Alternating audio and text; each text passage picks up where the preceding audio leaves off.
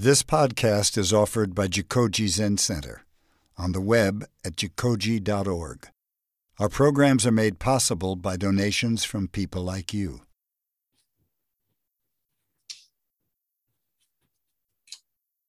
so nice to be uh, here uh, this morning.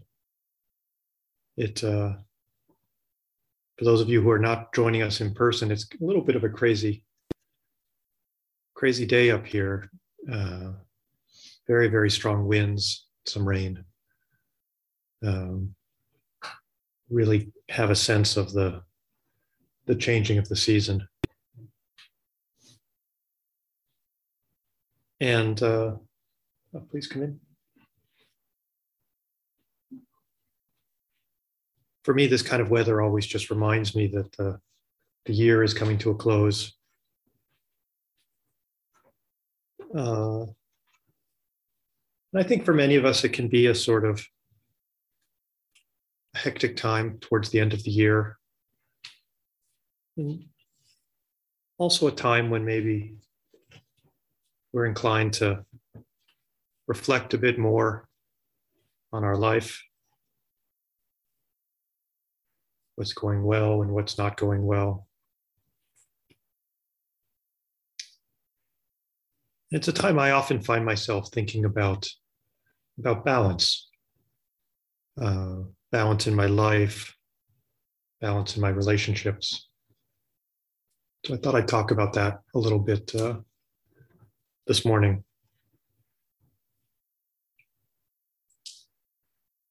I always like to go back uh, to the example of, of Buddha himself.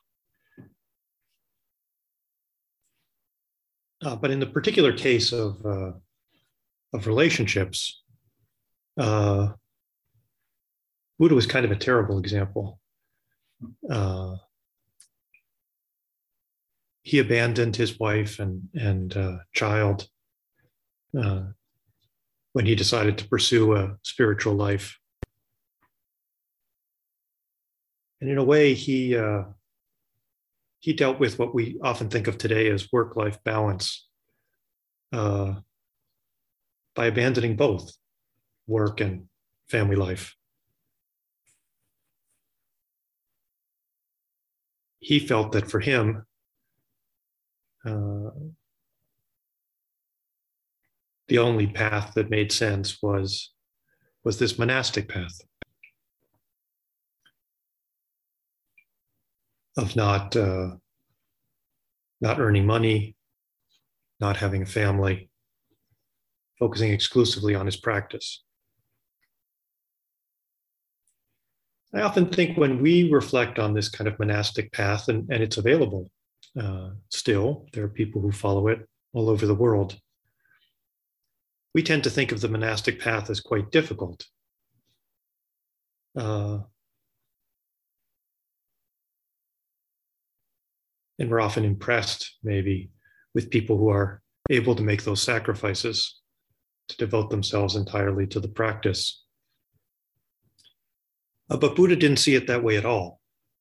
Uh, he thought uh, of monastic life as easy. And what was difficult was trying to combine practice with all these other things in our life. He talked about the monastic life as like an open space, but that trying to practice as a householder was like confinement.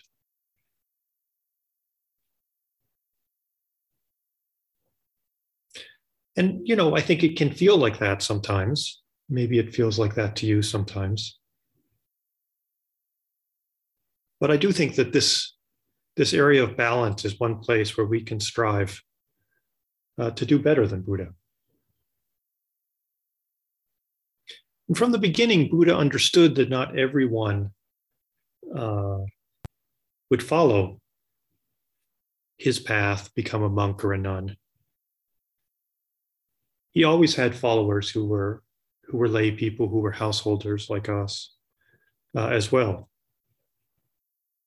in fact his very first followers were these tr- two uh, traveling salesmen that just happened to be coming through a nearby village shortly after his enlightenment.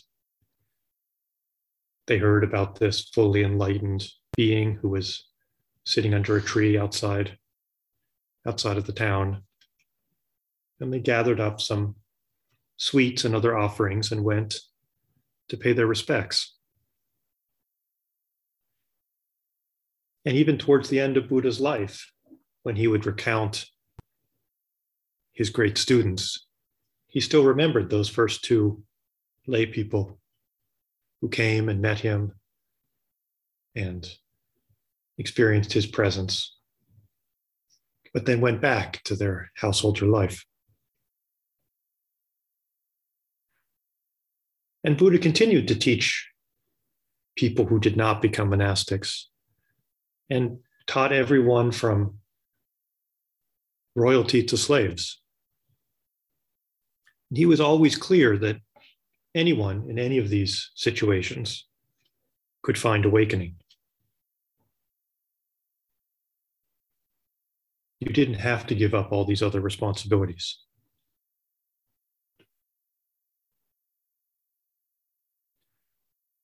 But finding this balance in our life, finding room for practice and everything else is certainly not easy. These days, people talk a lot about work life balance. I don't really like that phrase because it really suggests that there's just these two things that we need to balance in our life. And I think the reality is just much more complicated than that. We're always balancing many, many things. Perhaps work, family, friends, sleep, exercise, food, meditation.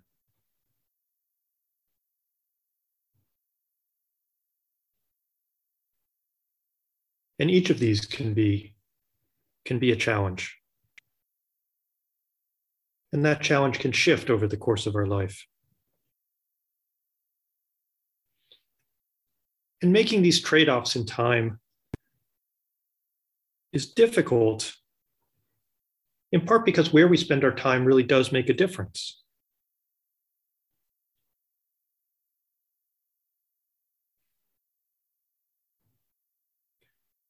When I was first uh, learning about Zen, when I was in college, uh, it was actually a good friend of mine, Bill, uh, who gave me my first book on Zen, and we used to meditate together some.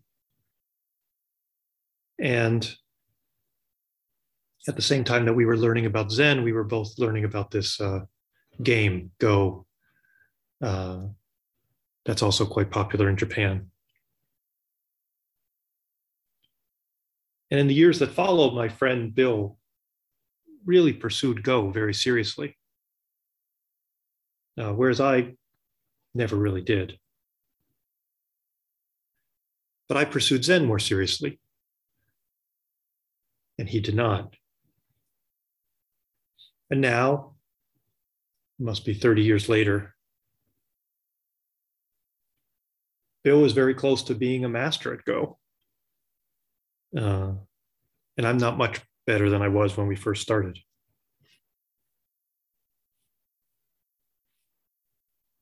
And I think if I look back, it wasn't obvious back then that one of us or the other had more natural talent. But Bill put in the time, and I didn't.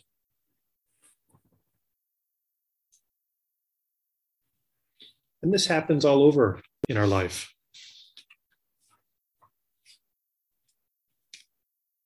Uh, as I mentioned, I decided to pursue Zen more seriously. I ended up getting ordained uh, practicing here at the temple. Uh, but it took me about 22 years to formally uh, complete my Zen training. Uh, and that's partly that Zen is hard, uh, but it's also that I wasn't always a great student. Uh, I also had a job and a wife and raised two kids. Uh, and that took time that I could have spent practicing, studying, coming up here. When my kids were very small, I was the one who would wake up with them uh, early in the morning, which really cut into my meditation time. And as hard as I tried, I couldn't seem to wake up earlier than them.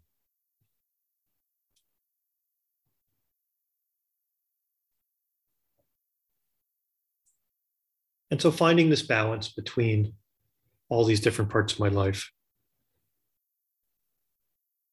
always took a lot of effort. And certainly, I know other students who seem to progress more quickly than I did. But I guess in the end, I felt I progressed quickly enough.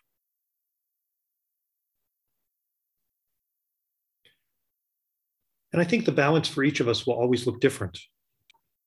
Your balance will look different than mine, and it will change over time. Both my kids have left home now, which makes it easier to teach more. I don't feel guilty coming up here on a Sunday like I did when they were home. So that balance has shifted. I think the key to finding this balance, at least for me, uh, has been two things.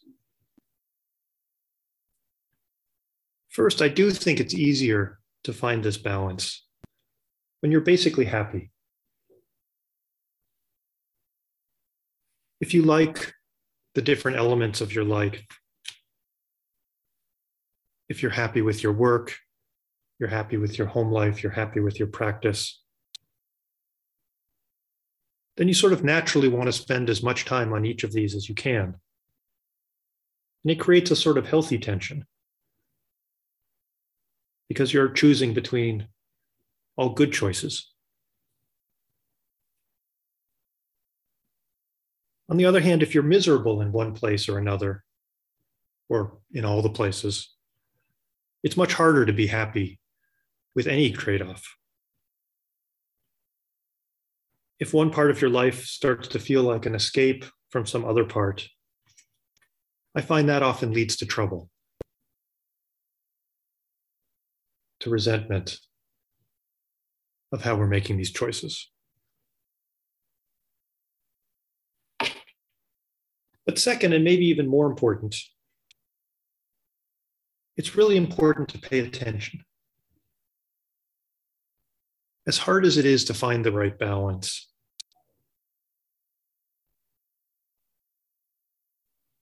like so much in life, it's almost impossible to just stumble on it by luck. So we have to experiment and we have to pay attention to the results. And we have to be honest with ourselves. We have to decide what's important and devote our time accordingly. And it's important not to let anyone else make these choices for us, as easy as that sometimes is.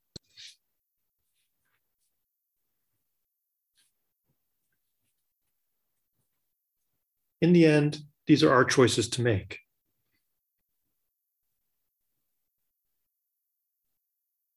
And so we pay attention to the results of these choices.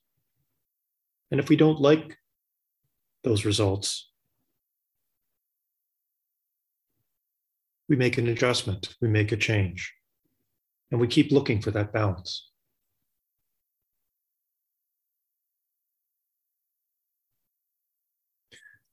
Buddha taught that all things are subject to karma, which is just the law of cause and effect.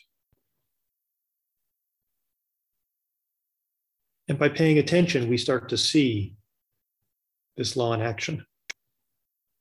We see the effects of all of our choices.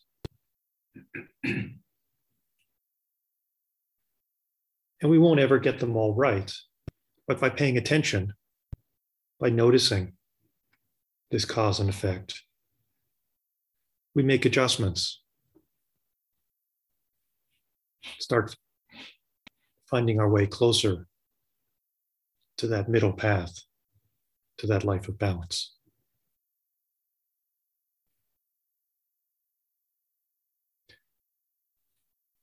Part of why I'm talking about this today is because I think meditation is relevant for at least two reasons. First, as I've been saying, of course, meditation is one of the things that competes for our time. One of the choices we have to make is how much time to spend in practice. And at times it can feel like a lot. One of the most common questions I get when I teach meditation is how to find the time for it. And it can feel at times like this just one more chore that we're trying to squeeze in.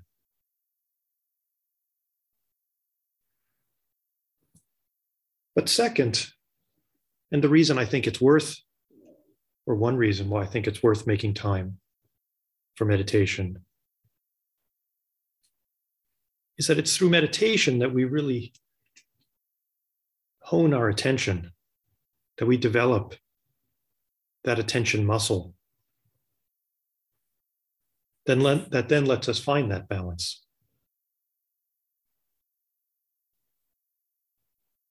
Again, we're not going to find that balance without paying attention. We're not going to stumble on it by accident. It's a deliberate choice. And we can only inform that choice by paying attention to cause and effect. And what we're doing here in the Zendo is learning how to pay attention.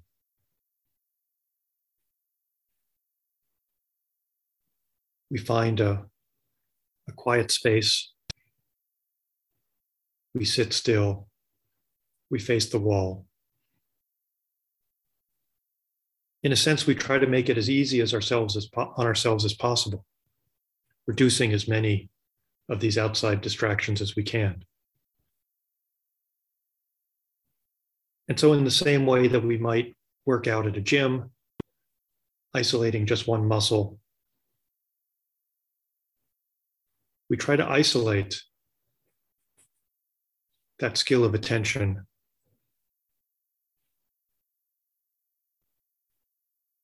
By just sitting and noticing what happens when we don't try to do anything else.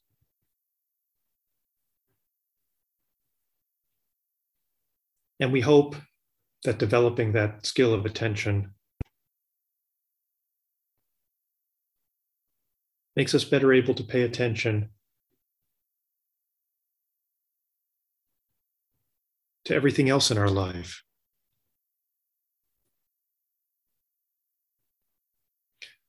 We sometimes talk about meditation in terms of meditating for 40 minutes or 30 minutes, as we did this morning. But you can't really meditate for 40 minutes. You really can only meditate for this moment. You can give your full attention to this moment.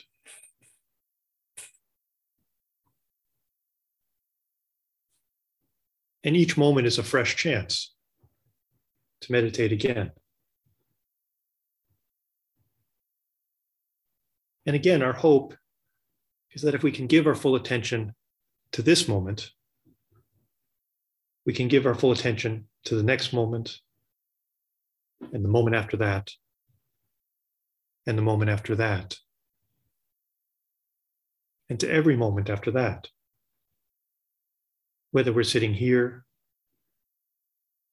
or having lunch or in our service or out in the world.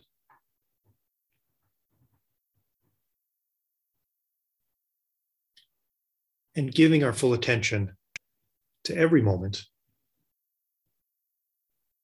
is really what it means to be fully awake and fully alive.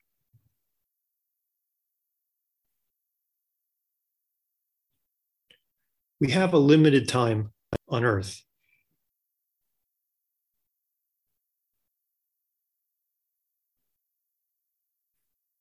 Buddha taught that we may be reborn as animals, as gods, in all different realms. But it's only in this realm, in human form, that we have this opportunity to practice. And we don't know how long we have. We don't know how limited this life will be until it's over.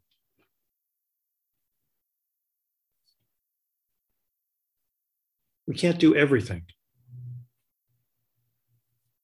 We have to make choices about how we want to spend this life.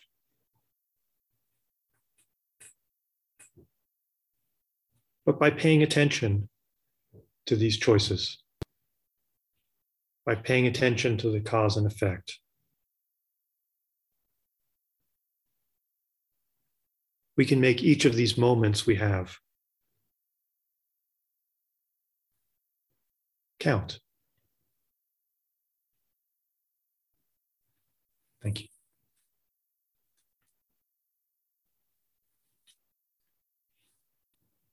We have some time for questions, either any of you here or anyone online, uh, before we'll end our formal program and perhaps have some lunch.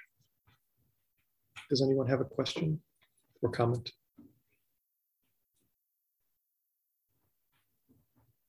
Yeah, the twenty-two years, was there a moment of definition? You trained? Uh, you mean, how did I know it was over? Well, so there is, as we had this morning with these, uh, with our service, uh, I'll repeat the question, particularly if you couldn't hear online. Asked, uh, I mentioned it took 22 years to complete my training. So how did I know it was completed? Uh, um, you know, Zen has lots of ceremony and ritual. Um, so there is a, a formal ceremony when your teacher feels that you've uh, completed that stage of your training. Uh, and that's when you exchange a black robe for this brown robe. Um, and so that happened at some point. Um, how my teacher knew, I don't, I don't know. Um, and of course, I, I say I completed my formal training, but I still train. I, uh, I still come here to sit. I still sit every morning. Uh, I often think about the example of uh, His Holiness the Dalai Lama, uh, who still sits several hours every day in meditation, even though I think he's done that every day since he was essentially a toddler, uh, but must still feel that it's something he it's something meaningful for him. So at some level, Zen training never ends. But we do mark certain stages, let's say.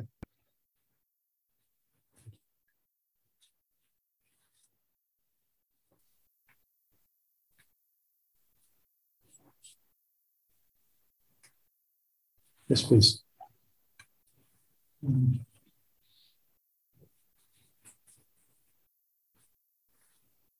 It's just that all these things are going around in my head and I don't, know where to start. Um, I am total novice with the Zen practice. I've spent some time in short time in Buddhist monasteries and things. There was a there was just an appeal that I come from the Catholic tradition. So there was an attraction for me there. And um, what I have found in my life is that uh, I haven't achieved where I am.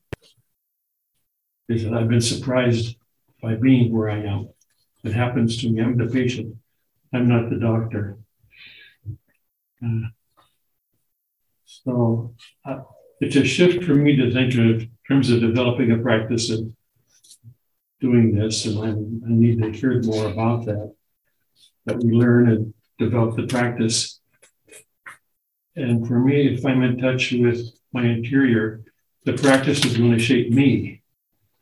I, I wouldn't have to look for it. it the practice, I don't. It, it's like I don't have to look for the practice. The practice is looking for me. Mm. It's already here, and it can happen in a moment at a stoplight. I can I can have that interior meditation.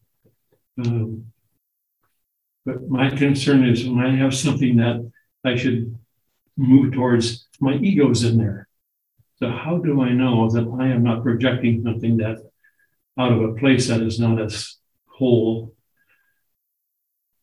as the growth I find when I make a mistake? That, that's where my growths have happened. Coming out, I had to die to something in order to rise out of it. I don't know what's right until I know what's wrong. You know? So you, you can tell my mind is going in several different circles. But I think the main one is I I find that that the practice is finding me. And I'm surprised by it. Mm. So I, that's as far as I can go. And thank you. I appreciate very much your presentation. Thank you. Uh, so I think, I mean, part of your question, I think, involved this uh, this issue of effort. Do we have to make effort for our practice, or as you say, does the practice find us, sort of without our effort? And and I do think there's a paradox there that is hard to hard to unravel.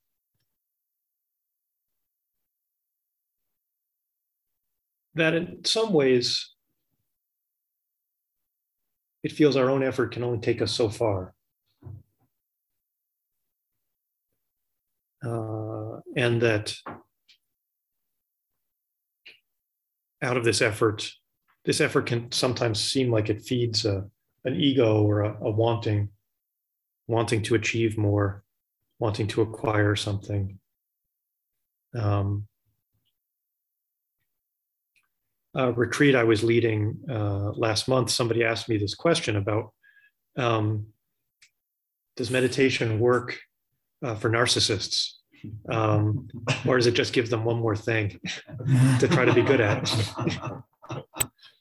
um, and I, I didn't really know the answer. Um, but I think I have come across people who seem to be treating sort of meditation and practice as one more status symbol, one more thing to to acquire.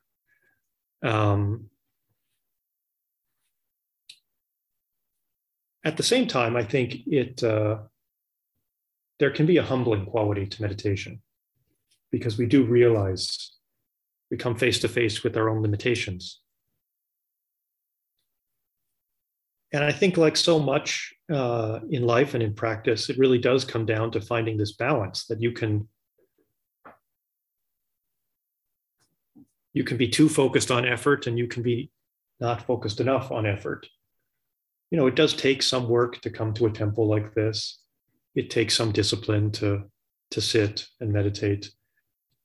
You mentioned having sort of moments of of perhaps realization, even sitting at a stoplight.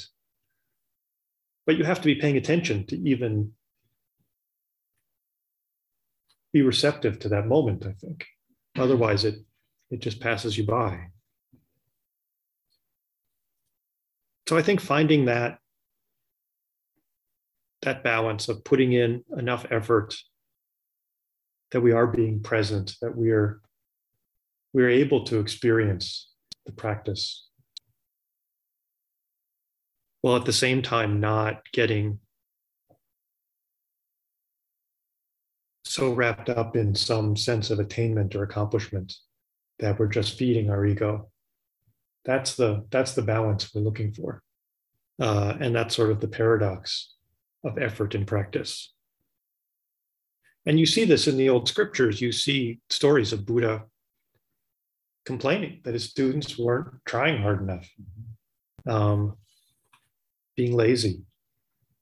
Uh, we don't tend to have this problem very much now, but he, there's many cases of him complaining that his students were sleeping too much, just, you know, laying around.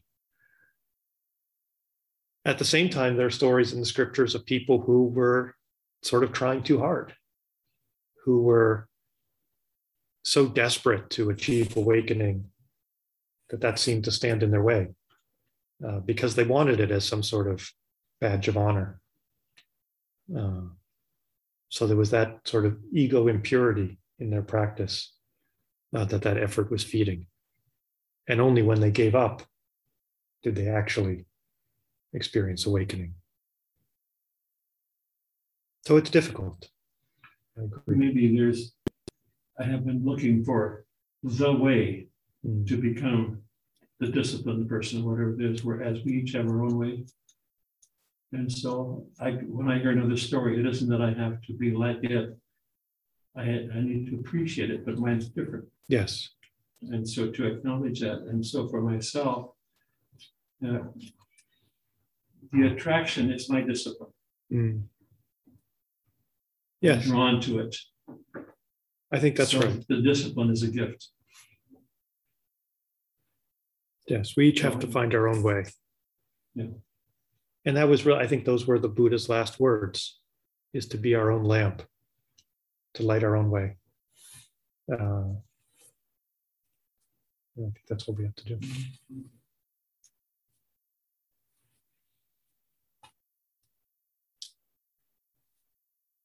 Other questions or comments? Anyone online like to ask anything?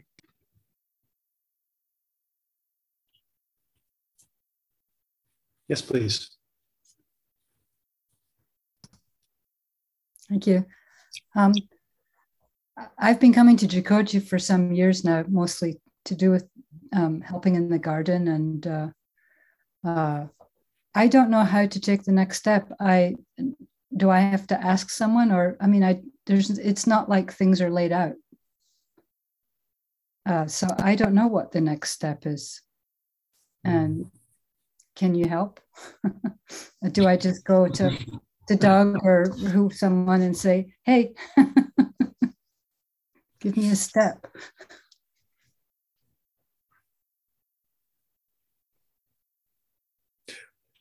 Well, that would be one way.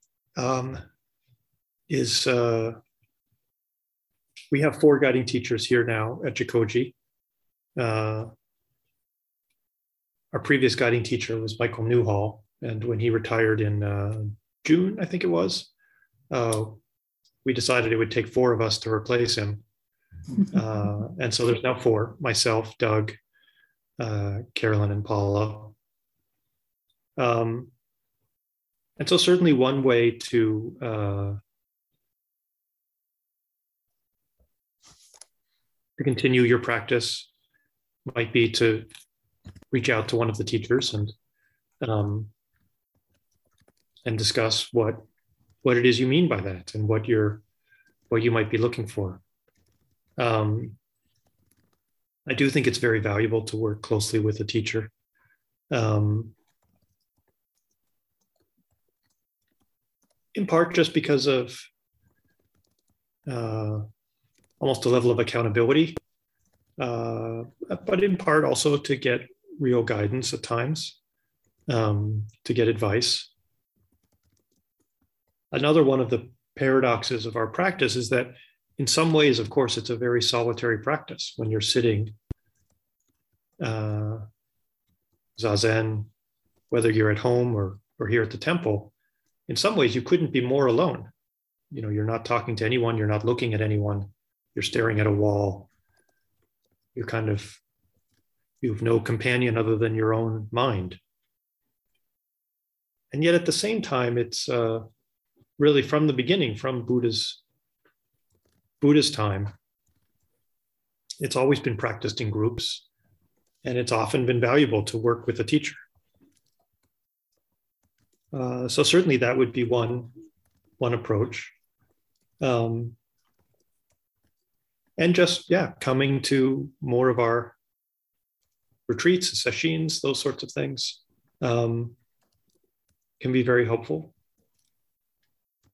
Uh, but as we've talked about i think each each path looks different. So the next step for you is not going to be the same as what the next step was for me or or larry or dro any of us but maybe uh, talking to a teacher could help you find the right next step for you. Okay, thank you.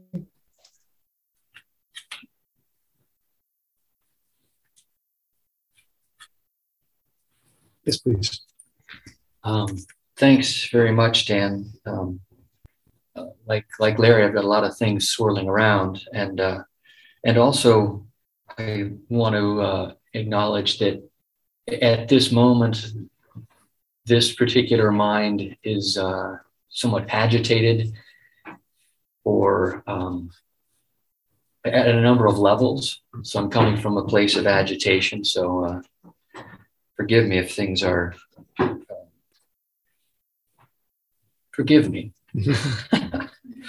um, so a couple of things really stood out. Um, one was the idea of balance and that that most often it's easier for that to arise in an environment of happiness mm-hmm.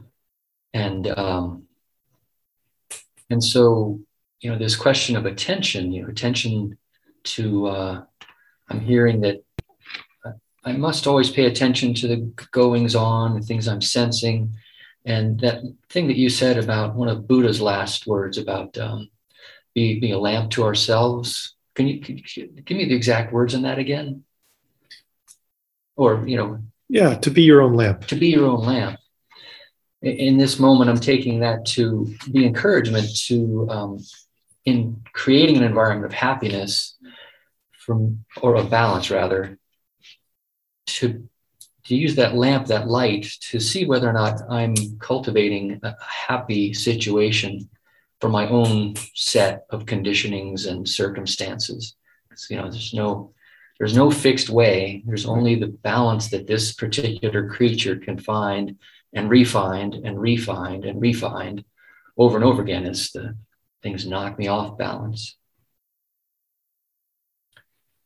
Um, another thing that arose was um, you mentioning uh, you know, sitting practice and how we uh, very commonly we do our best to create an environment that is sort of free of distractions so that we can just be uh, you know, find some stillness and pay close attention to either our internal self or external self it's kind of hard to control where the attention goes. And maybe that's one of the um, things we're we're trying to hone. You mentioned honing the attention muscle and uh, being aware, I guess, of where the attention is pointing and and and uh, checking in with oneself, with myself, to see whether or not where my attention is is.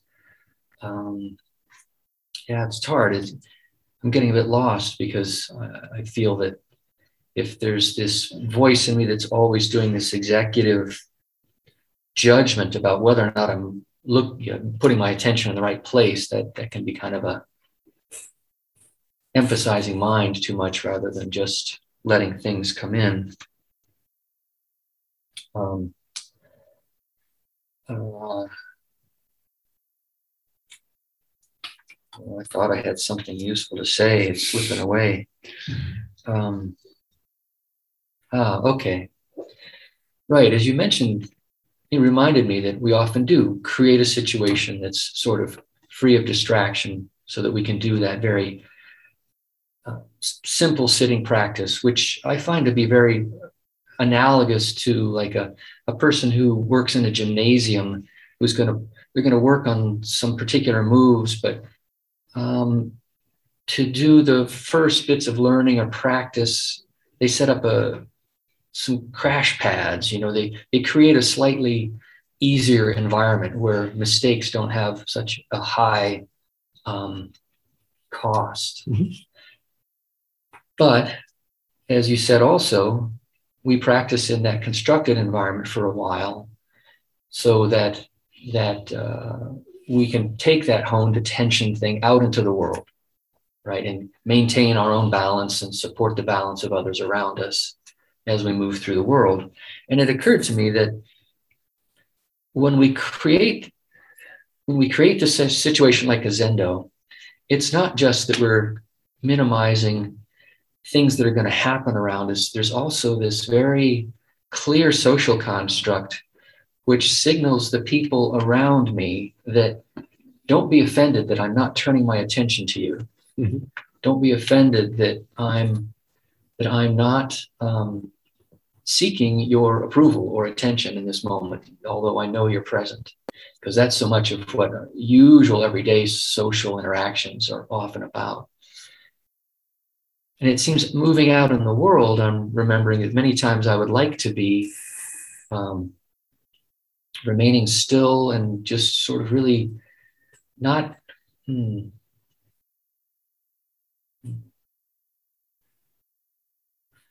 one of the things that I work on personally is I'm very responsive to other people, to their presence, to their needs, to, to my guesswork about what their needs are going to be, um, whether or not it's an individual or a group or the Sunday program. And it's, um, well, I'm completely lost. I'm lost. I, uh, thanks for for listening. I, I don't know that I've come up with a question or it all came from a place of agitation, so not of balance. Thanks. Thank you. I, I think what you said about the the social sort of construction of the of the Zendo is is really interesting, and I do think that that's true. Um, you know, of course, in theory, we could sit in silence anywhere, uh, but it's tricky to do it in in most environments. Mhm. Um, you know, I'll sometimes do walking meditation uh, like at work, but you you can't do it this slowly. If you do it this slowly, people will think something's wrong. Yeah. so you have to do it a little more quickly, uh, so that people won't, won't bother you, because otherwise they'll think, uh, you know, that there's it just it's too strange.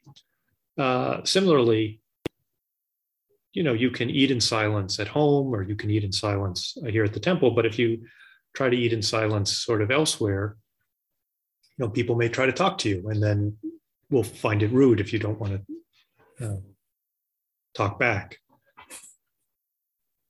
So we do have this sort of agreement among ourselves when we're practicing together that the practice is what's coming first, and that that's what we're trying to accomplish, and we're not we're not ignoring each other, um, we're not uh, being rude, but we just have this agreement to try to just support each other in our practice. And it is one of the things that's very special about coming to a place like this. Um, one of the things I appreciate about retreats and things like that is, you know, when we sit a retreat together in a way, we're making a uh, even stronger agreement to support each other in practice and and uh, over a long period of time. Um, and it is one of the challenges out in the world is that um, yeah people might not know that we're practicing Mhm. and so might misunderstand uh, why we're responding the way we are And I'm remembering now something that I that I wanted to get to, which is it occurred to me that as I move in the world and I see people that are maybe not responding with the usual way or they're they're to give them the space to practice, to to not demand their attention for just reassurance sake, you know, to is that yeah like to, if I see a person walking sort of slowly, to you know, I, it's okay for me to think, well, are do they seem in distress? Do they? uh, is there any reason that I think I need to announce myself to them? But I guess the point is to I want to ask myself to be more aware of out in the world, seeing situations where folks may actually be practicing secretly, secretly mm-hmm. within, you know, like a fool. Uh, I don't know that, I don't remember how that goes exactly, but but to disturb that, you know, to, to insist that people stop that to just make me feel a bit better about myself is uh, something I've done in the past. I'm realizing I could be a little more, grant a little more, a wider berth in a sense out in the world. Yeah, I think that's a good point. You know, we never really know the inner life of another person. We never really know what's what's going on and what's motivating them. Um, and I've certainly found, you know, now that more people know that I practice and that I'm a teacher, you know, people will talk to me about their practice who I had no idea were were practicing in some way. Um, and so, yeah, you don't you don't really know what what is uh, what's causing a person to act the way they are, and uh, and it is very easy to make assumptions. Um, rather than just kind of letting them letting them be letting them do whatever it is they're doing whether it's practice or something else thank you I just have one thought if I may. sure Um, I was just thinking, maybe there's a place for noises in. when I listen, to, when I listen to the news, that's when I need to stop and go inside and wait. Yeah. And not to avoid my tendencies. I don't want to turn it on, but I know there is something there that is that I'm dodging. Hmm. So allow myself to be disturbed and to go into that disturbance and wait in here knowing that something will come together, however you say it. So yeah. That, that works for me. Thank you. that's probably the about the end of our time. Um, thank you again, uh, those of you who are here, those of you who are online. Uh, appreciate you joining us this morning, and uh, yeah, taking some time to pay attention together. Thank you for listening to this podcast offered by Jikoji Zen Center. Our Dharma talks are offered free of charge and this is made possible by the donations we receive. Your support helps us to continue to offer the Dharma. For more information about Jikoji, please visit us on the web at jikoji.org.